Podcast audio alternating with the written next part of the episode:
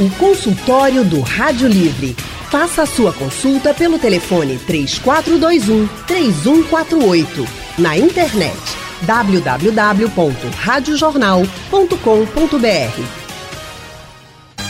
O consultório do Rádio Livre hoje vai falar sobre a saúde da pessoa idosa. No Brasil, mais da metade dos idosos convivem com hipertensão.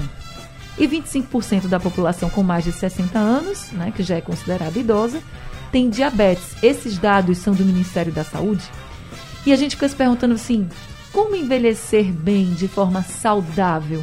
E para quem já está na terceira idade, para quem já tem esses problemas de saúde, também como conviver com eles de forma mais tranquila, com um bom atendimento, com... Enfim, para a gente conversar sobre isso no consultório de hoje, para nos ajudar e ajudar os ouvintes, nós convidamos o médico geriatra, Dr. Elimário Cardoso. Dr. Elimário também é professor da Faculdade de Medicina de Olinda. Dr. Elimário Cardoso, muito boa tarde, seja bem-vindo. Boa tarde, obrigado. A gente que agradece a sua participação aqui conosco. Também estamos recebendo a enfermeira, mestre em gerontologia e estudante de medicina Bruna Sireno. Bruna, gente, também é presidente da Liga de Geriatria da Faculdade de Medicina de Olinda. Boa tarde, Bruna. Seja bem-vinda. Boa tarde, muito obrigada. A gente que agradece. E eu quero também convidar os nossos ouvintes a participarem conosco. Vocês que estão nos ouvindo agora, querem tirar alguma dúvida? Querem se consultar com o Dr. Elimário? Querem conversar com Bruna? Fiquem à vontade para fazer suas perguntas pelo nosso WhatsApp. 99147-8520 é o número do WhatsApp da Rádio Jornal para vocês participarem conosco. Deixa eu começar, então, com o Dr. Elimário. Dr. Elimário, envelhecer é sinônimo de ficar doente? Bom, vamos lá. Primeiro, envelhecer não é fácil, né? Mas, de maneira alguma, envelhecer é sinônimo de ficar doente. Inclusive, a gente tem que pensar sempre na saúde, diferenciando da doença. Saúde é muito mais do que isso, né? E é impossível, inclusive, você ter alguns problemas de saúde e o envelhecimento, querendo ou não, ele está associado a algumas doenças crônicas, não que seja algo inevitável, mas que de fato é um fator de risco para muitas doenças. Mas é possível mesmo com as doenças ter saúde, por mais que isso possa parecer contraditório. O que é que eu consideraria envelhecer bem, né? Envelhecer bem, antes de mais nada, parte dos seus objetivos de vida.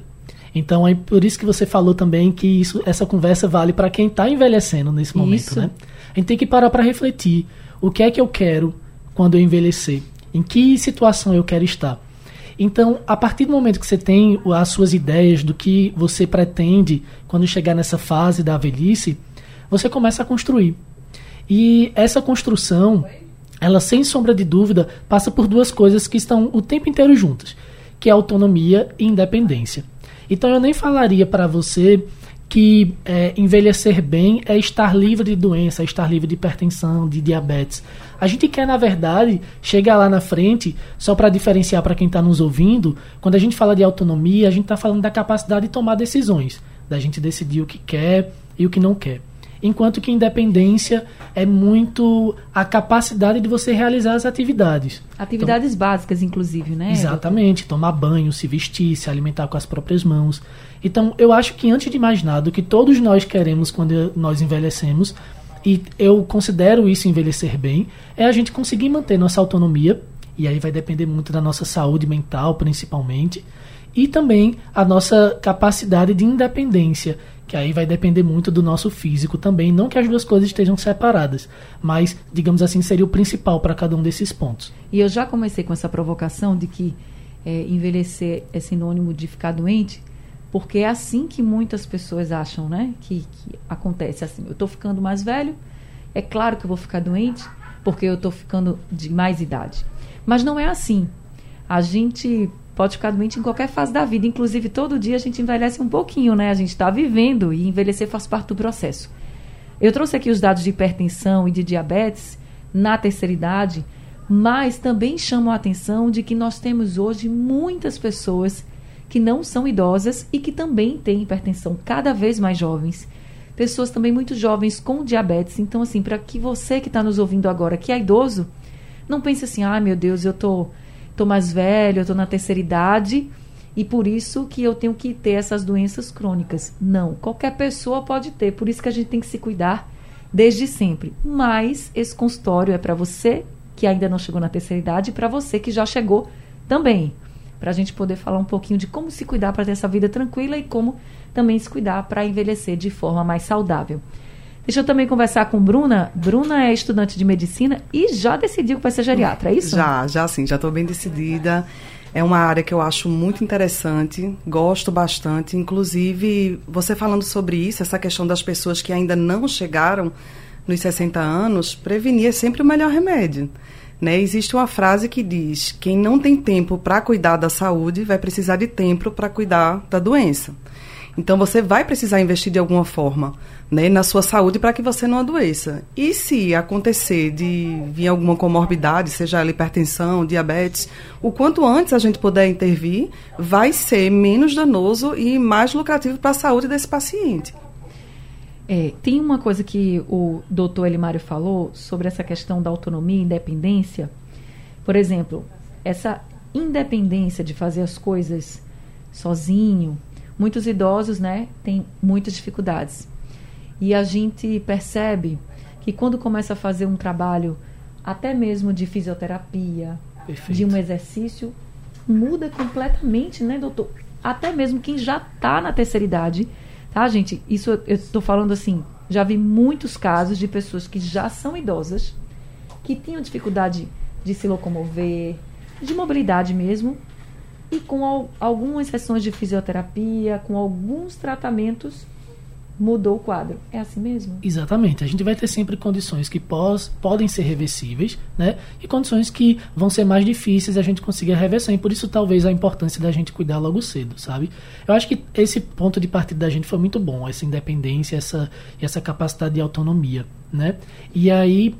justamente para que a gente possa fazer um trabalho de recuperação e para que você possa manter isso, é preciso, antes de mais nada, um diagnóstico e, como a Bruna falou, a prevenção adequada. Então, a gente conversando desse caminho e falando agora da reabilitação, então, sem dúvida, essa saúde ela vai se construir a partir desse cuidado inicial, mesmo antes dessas doenças aparecerem, e do reconhecimento precoce dessas doenças. Seria o primeiro ponto, uhum, né? E aí entra, inclusive, o atendimento geriátrico, né? Esse cuidado com o profissional de saúde, para a gente poder reconhecer essas situações, e o geriatra trabalha o tempo inteiro tentando identificar quais são os pontos na sua saúde, na sua vida, que podem contribuir para você justamente perder essa autonomia e essa independência. E aí a gente vai agir justamente antes que essas coisas aconteçam. A partir de que idade? Em geral, 60 anos aqui no Brasil a gente já considera idoso, né? Claro que vão ter aqueles pacientes que às vezes até antes vão parecer ter uma necessidade até maior do geriatra do que muitos de 60, né? Mas a partir dos 60 já é idoso, já teria que ter um acompanhamento geriátrico, tá? Mas o envelhecimento ele é muito heterogêneo. Então, tem gente que chega aos 65 anos de uma forma e gente que chega de outra forma completamente diferente. Então, ter um bom clínico é fundamental, e quando começa a ter múltiplas doenças, começa a ter algumas situações que a gente chama de fragilidade, uso de muitos remédios, talvez o geriatra comece a ganhar uma importância. Mas a partir de 60 anos, todo mundo deveria ter um atendimento geriátrico. É isso. Agora, Bruna, você faz parte da Liga de Geriatria da Faculdade de Medicina de Olinda. Isso. E como vocês trabalham lá na Liga? Olha, primeiro eu gostaria de falar sobre a função de uma Liga acadêmica, né? Porque é uma questão que muita gente me pergunta. A Liga, ela é responsável por 3 pilares: ensino, científico, que são as pesquisas, e projeto de extensão. Na parte de extensão, a gente tanto trabalha, a gente da Lagéria, tá? Que é o nome da minha Liga. Sim. A gente tanto trabalha fazendo extensão para a comunidade acadêmica, certo? Então, a gente tem aulas, simpósios, seminários, reuniões científicas, como a gente também trabalha para o público idoso, certo? Então, no projeto de extensão da gente, o primeiro desse ano foi sobre violência contra o idoso, porque eu acho que não basta só a gente se preocupar com questões, digamos, de doenças físicas, a gente tem que se preocupar com o idoso por inteiro, sim, né, para que tenha um cuidado bem humanizado, como a gente também teve o Pré-Quedas, né, a gente sabe que a sarcopenia, que é uma perda da força muscular que vai alterar justamente nessa capacidade funcional do idoso, é uma coisa muito comum, principalmente nas mulheres idosas, né? A gente sabe que as mulheres geralmente têm uma expectativa de vida mais longa e se cuidam mais, procuram mais o consultório, os consultórios em geral, do que os homens. Então, a gente teve um trabalho muito legal, totalmente multidisciplinar, que é muito importante na geriatria, né? Então, teve nutricionista, a gente fez em parceria com o pessoal da Liga de Traumatologia e Ortopedia.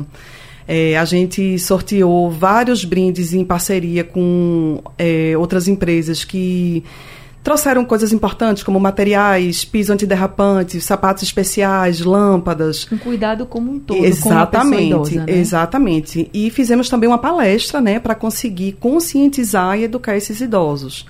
Da parte científica, a gente tem atualmente artigos e estudos sobre HIV em idosos, que a gente sabe também, né, que os idosos estão tendo uma vida sexual ativa até idade mais avançada, graças aos cuidados que vêm sendo implementados, e com isso, infelizmente, tem tido uma transmissão em um número maior, né, de acometimento de HIV. Exatamente. E de aula é isso, a gente faz os simpósios e os seminários. Muito importante esse trabalho também que vocês fazem junto à comunidade idosa, né? Porque também está levando muita informação. Eu acho que isso é importante, necessário, porque a gente sabe, por exemplo, doutor Elimário, que é difícil para muitos idosos, quem está me ouvindo agora e é idoso sabe, às vezes é muito difícil ter contato com o médico, né? Então, quando você tem esse apoio também da academia, como a gente fala, né? Que são das universidades, das faculdades, facilita bastante. Eu ainda vou chegar nesse ponto lá na Faculdade de Medicina de Olinda, porque tem uma clínica escola, então que vocês que estão nos ouvindo agora podem ser atendidos e os meninos vão explicar tudo, mas eu queria pegar a parte da sarcopenia, que é essa perda muscular e que faz, por exemplo, muitos idosos caírem, né, doutor? Perfeito. E as quedas em idosos a gente sabe que são muito perigosas, então é importante se preocupar com o piso antiderrapante, mas esse idoso também tem que estar firme, ele tem que está com essa musculatura boa também. Então, como evitar a sarcopenia na terceira idade, doutor Elimário? Bom, vamos lá. Então, como a Bruna falou, né, a sarcopenia é justamente uma perda dessa, tanto da quantidade quanto da força muscular, né? Então, se a gente quer de alguma forma evitar essa sarcopenia, primeiro de tudo, a musculatura ela não se mantém se você não utiliza. Então, a importância da atividade física nesse momento. E a atividade física para o idoso, ela deve incluir tanto atividades aeróbicas, porque, querendo ou não, vai ser muito importante para o coração, ali para o sistema cardiorrespiratório uma como caminhada, um todo. Né? Uma caminhada. É preciso que a gente faça exercícios também focados no equilíbrio, porque isso evita quedas, né? E até também na amplitude das articulações, mas é muito importante o exercício que a gente chama de exercício resistido, que é um famoso pegar um pezinho mesmo. Então, primeiro de tudo, exercício físico. E não tem como o músculo crescer ou se manter bem se a gente não tem o alimento para que essa musculatura se mantenha bem, que é proteína. Então, basicamente, a nossa preocupação para evitar sarcopenia é ter uma alimentação adequada, com quantidade de proteína adequada, junto com a atividade física. E só um ou só o outro não é suficiente, a gente tem que ter as duas coisas. Se a pessoa já é idosa, já está nesse processo de sarcopenia. Sarcopenia é um caso que a gente pode reverter ou minimizar, começando Sim. esses exercícios e esses cuidados, doutor? Sim. Claro que a gente tem que sempre entender quais são os fatores que estão levando a essa sarcopenia, né? Porque outras doenças podem estar contribuindo para isso. Mas na maioria das vezes a gente consegue sim fazer o idoso melhorar, inclusive muitas vezes uma melhora não só da gente perceber o ganho da massa, mas a gente perceber isso no dia a dia.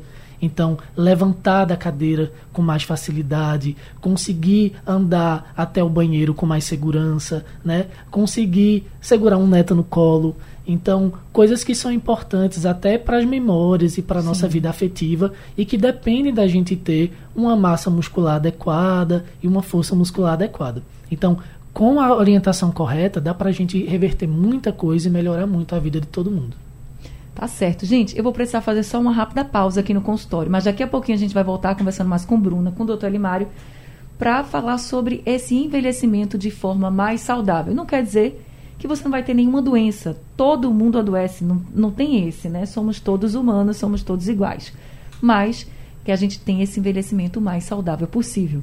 E a gente vai para o intervalo rapidinho, quem quiser participar dá tempo, o número do nosso WhatsApp é o 99147 8520.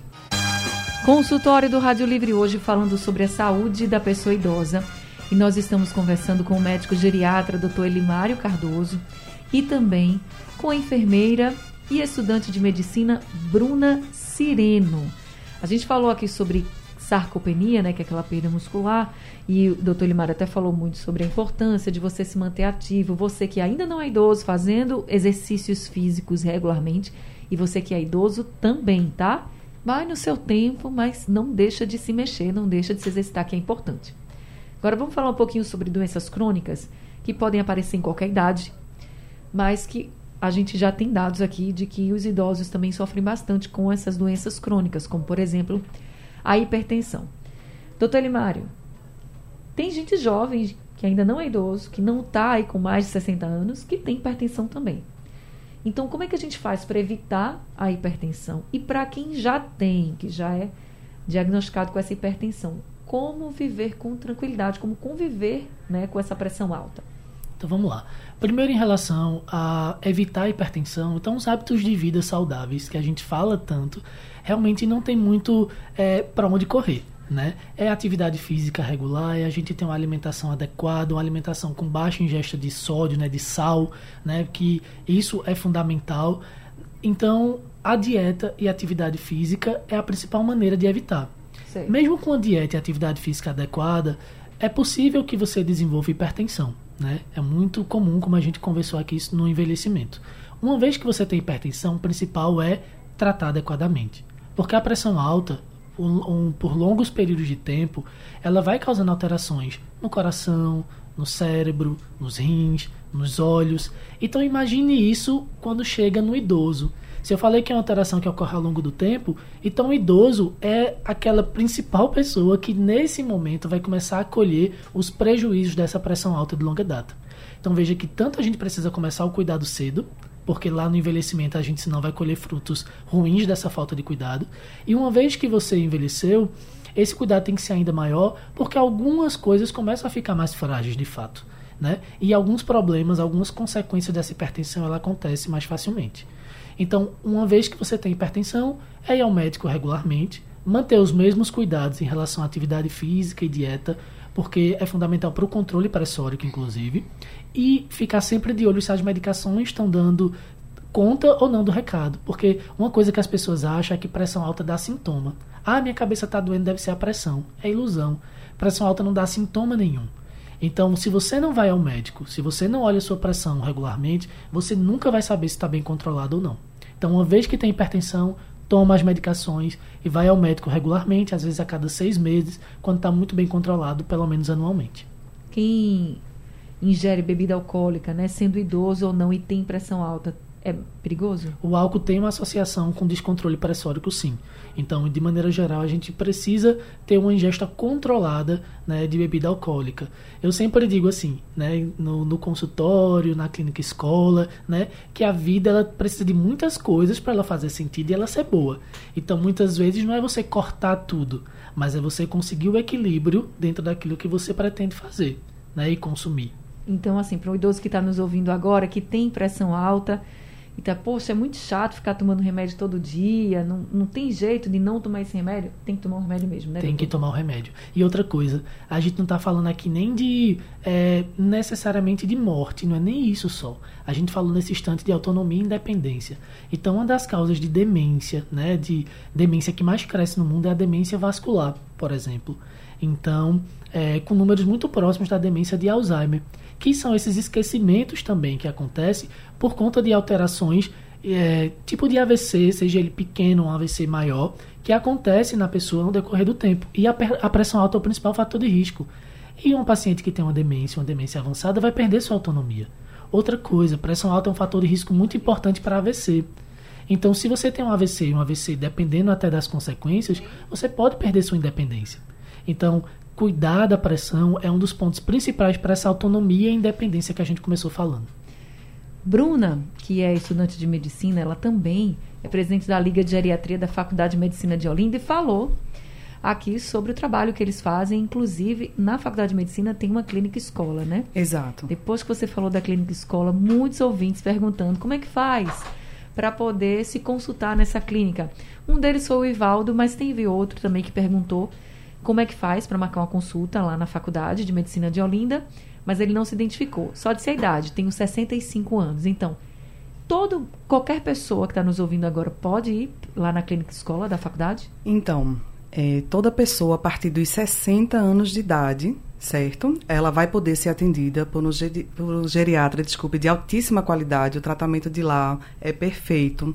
Eu já fui do ambulatório. É importante dizer também que é uma clínica escola, então terão alunos junto com os geriatras, né? Mas, assim, é um tratamento extremamente humanizado, certo? A consulta de geriatria, ela costuma ser mais longa, porque imagine que cada pessoa acumulou anos de vida e tem uma história de saúde que pode ser muito distinta da outra. Mas lá todo mundo está bem preparado para conseguir lidar com toda essa demanda. Então, basta ligar, eu posso falar o número? Claro. É o 3318-1780 ou 3318-4001, é das 8 às 17 horas. Certo? A marcação dessas consultas, e a gente tem um grupo de WhatsApp que a gente coloca todos os idosos, não precisa ser o idoso especificamente, caso ele não tenha o WhatsApp, pode ser o filho, o vizinho. Então, o importante é saber que a gente tem um grupo muito legal, que a gente faz a captação de todos esses idosos para todas as ações que existem. Então, eles estão sempre sendo convidados, certo? E quando a gente tem qualquer atualização em saúde ou qualquer... informação importante de se trabalhar a educação em saúde, a gente repassa também por esse grupo. Além de geriatras, vocês têm outras especialidades lá na clínica também? Sim. Lá o atendimento é bem abrangente. A gente tem clínica médica, a gente tem a geriatria, tem ginecologia, endocrinologia, hematologia, reumatologia... Gastroenterologia. Gastroenterologia, é. Tem muita coisa. Tem. Muito especialista. E totalmente gratuito, né? Totalmente gratuito. Então, é só ligar e agendar.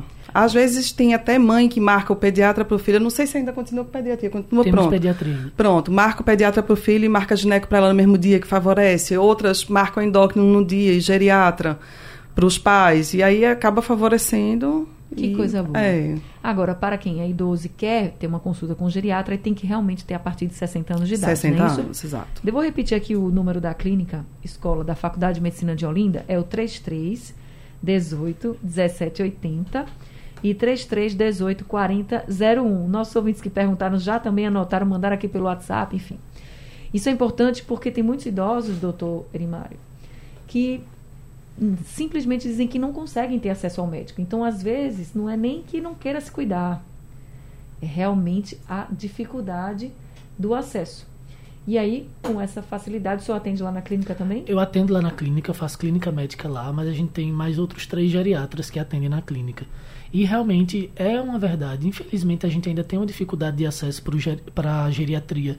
E principalmente porque o idoso... às vezes ele tem algumas necessidades que até para sair de casa é difícil, né? O Estatuto do Idoso, ele assegura que o idoso tivesse esse atendimento, né? Independente da sua necessidade. Mas, infelizmente, a gente ainda não consegue isso totalmente na prática. Então, quando a gente tem uma clínica, como por exemplo na FMO, que consegue garantir um atendimento para uma grande quantidade de idosos, isso é uma coisa muito boa, né? E a gente ainda precisa avançar mais em relação a isso, para a gente está envelhecendo, a população como um todo está envelhecendo. Então, a gente precisa ficar atento a esses cuidados. Né? E que bom, né, que a gente está envelhecendo, que a gente viva mais e que a gente viva com qualidade também. É isso que a gente espera, todo mundo. O consultório do Rádio Livre hoje está falando sobre a saúde da pessoa idosa e nós estamos conversando com Bruna Sireno, ela que é enfermeira e também estudante de medicina e já decidiu que vai ser geriatra. E também já estamos conversando hoje com o médico geriatra, Dr. Elimário Cardoso. Doutor Elimário, a gente começou esse consultório falando sobre hipertensão, sarcopenia e diabetes. E aí, o nosso ouvinte Zacarias, ele mandou um áudio fazendo alguns questionamentos sobre algumas taxas, como, por exemplo, a de glicose. Vamos ouvir. Boa tarde, doutor. Boa tarde a tudo, Ana Barreto, Zacarias do Brega. A minha pergunta aos doutores aí do consultório de graça é uma dúvida. É que eu... fiz exame geral aqui de sangue, certo? Check-up, eu e minha irmã. E minha glicose de 109, ADA de 112. Colesterol total deu 200, e o dela deu 265. E eu queria fazer uma pergunta ao doutor, porque eu sempre gosto de comer 2 dentes de asinho na hora do almoço. Estou fazendo minhas atividades, Anne. E gosto também, fim de semana, eu gosto de dançar. Isso ajuda também. Obrigado, doutores. Muito obrigado. Boa tarde. Bom, ele falou aí do exercício. Sim. E falou também da alimentação. Colocou o alho. Mas antes da gente chegar nisso, A glicose dele 109, a da irmã 112, são taxas, são índices assim, preocupantes ou não, doutor? Oi, seu Zacarias, veja só, esse nível de glicose não está totalmente normal, né? Inclusive a gente precisa talvez repetir esse exame e até acrescentar mais alguns para avaliar até se tem uma pré-diabetes, por exemplo, tá? Então a gente precisaria que o senhor voltasse para o médico que solicitou os exames para a gente repetir alguma dessas taxas e definir realmente se a gente precisa começar alguma medicação ou se é só continuar dançando e fazendo as atividades físicas, que provavelmente é o que vai acontecer, tá? Essa glicose não me preocupou muito, mas é preciso ter cuidado. O colesterol, por sua vez, está um pouco mais elevado. Então, esse colesterol, seu Zacarias, vai precisar dar um pulinho no posto de saúde ou até na nossa clínica, marcar na clínica, para poder avaliar, ver os outros níveis ali de colesterol que a gente olha e decidir se precisa começar uma medicação no momento ou se é mais a gente ajustar algumas coisas da dieta.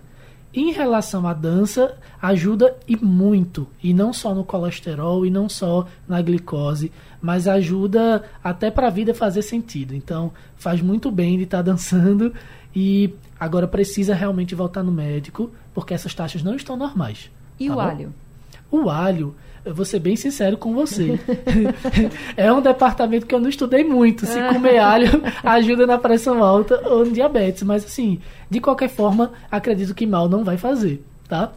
Mas é claro que a gente pode unir sempre essa sabedoria popular, né, e essas coisas que a gente vai aprendendo e que vai passando de geração em geração, com essas questões médicas, com a questão do medicamento, porque no final das contas é todo mundo junto para uma coisa só, que é viver melhor de maneira mais saudável.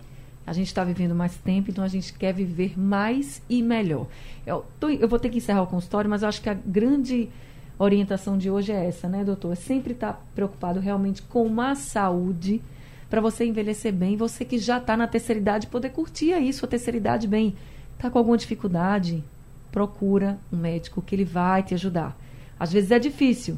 Por isso que Bruna já trouxe aqui os números da clínica escola lá da Faculdade de Medicina de Olinda, que pode ajudar você também, atendendo de graça. Bruna, quer repetir os números também? Vamos lá. 3318 1780, 3318 4001 e temos também o 3788-7777. Lembrando que é das 8 da manhã até as 17 horas para fazer a marcação, tá? Eu queria também deixar um beijão para os idosos e as idosas do nosso grupo, né? Aos novatos que vão chegar aí, sejam bem-vindos também. Vai ser um prazer tê-los conosco. E quem puder seguir a nossa liga é a Lagéria FMO. Vai ser um prazer também a gente poder estar divulgando e passando informações para quem desejar. Bruna, muito obrigada, viu, por estar aqui. Ana. Parabéns pelo trabalho. Obrigada, gostei de me conhecer, querida. E já quer ser geriatra, cuidar das pessoas idosas. Estou muito feliz, viu? Obrigada. Doutor Elimário, se alguém tiver alguma dúvida, como é que faz para entrar em contato com vocês? Bom, tem, em relação à Clínica Escola, tem o Instagram da Clínica Escola, né, que, da faculdade, que lá a gente consegue ter um contato com a Clínica Escola também. Tem o meu Instagram pessoal também, Elimário Cardoso, também a gente pode entrar em contato comigo. E eu queria agradecer, é muito bom ter a oportunidade de falar sobre envelhecimento e principalmente a gente poder falar até além da doença, né? Porque envelhecer não é fácil e a gente precisa unir forças para que seja um processo tranquilo para todo mundo. É isso, doutor Elimário, muito obrigada também. Eu que agradeço. Obrigada a todos os ouvintes. Bem, o consultório do Rádio Livre hoje está chegando ao fim, o Rádio Livre de hoje também. A produção foi de Gabriela Bento, trabalhos técnicos de Big Alves, Elivelton Henrique e Sandro Garrido. No apoio, Valmelo, a coordenação de jornalismo é de Vitor Tavares e a direção é de Mônica Carvalho.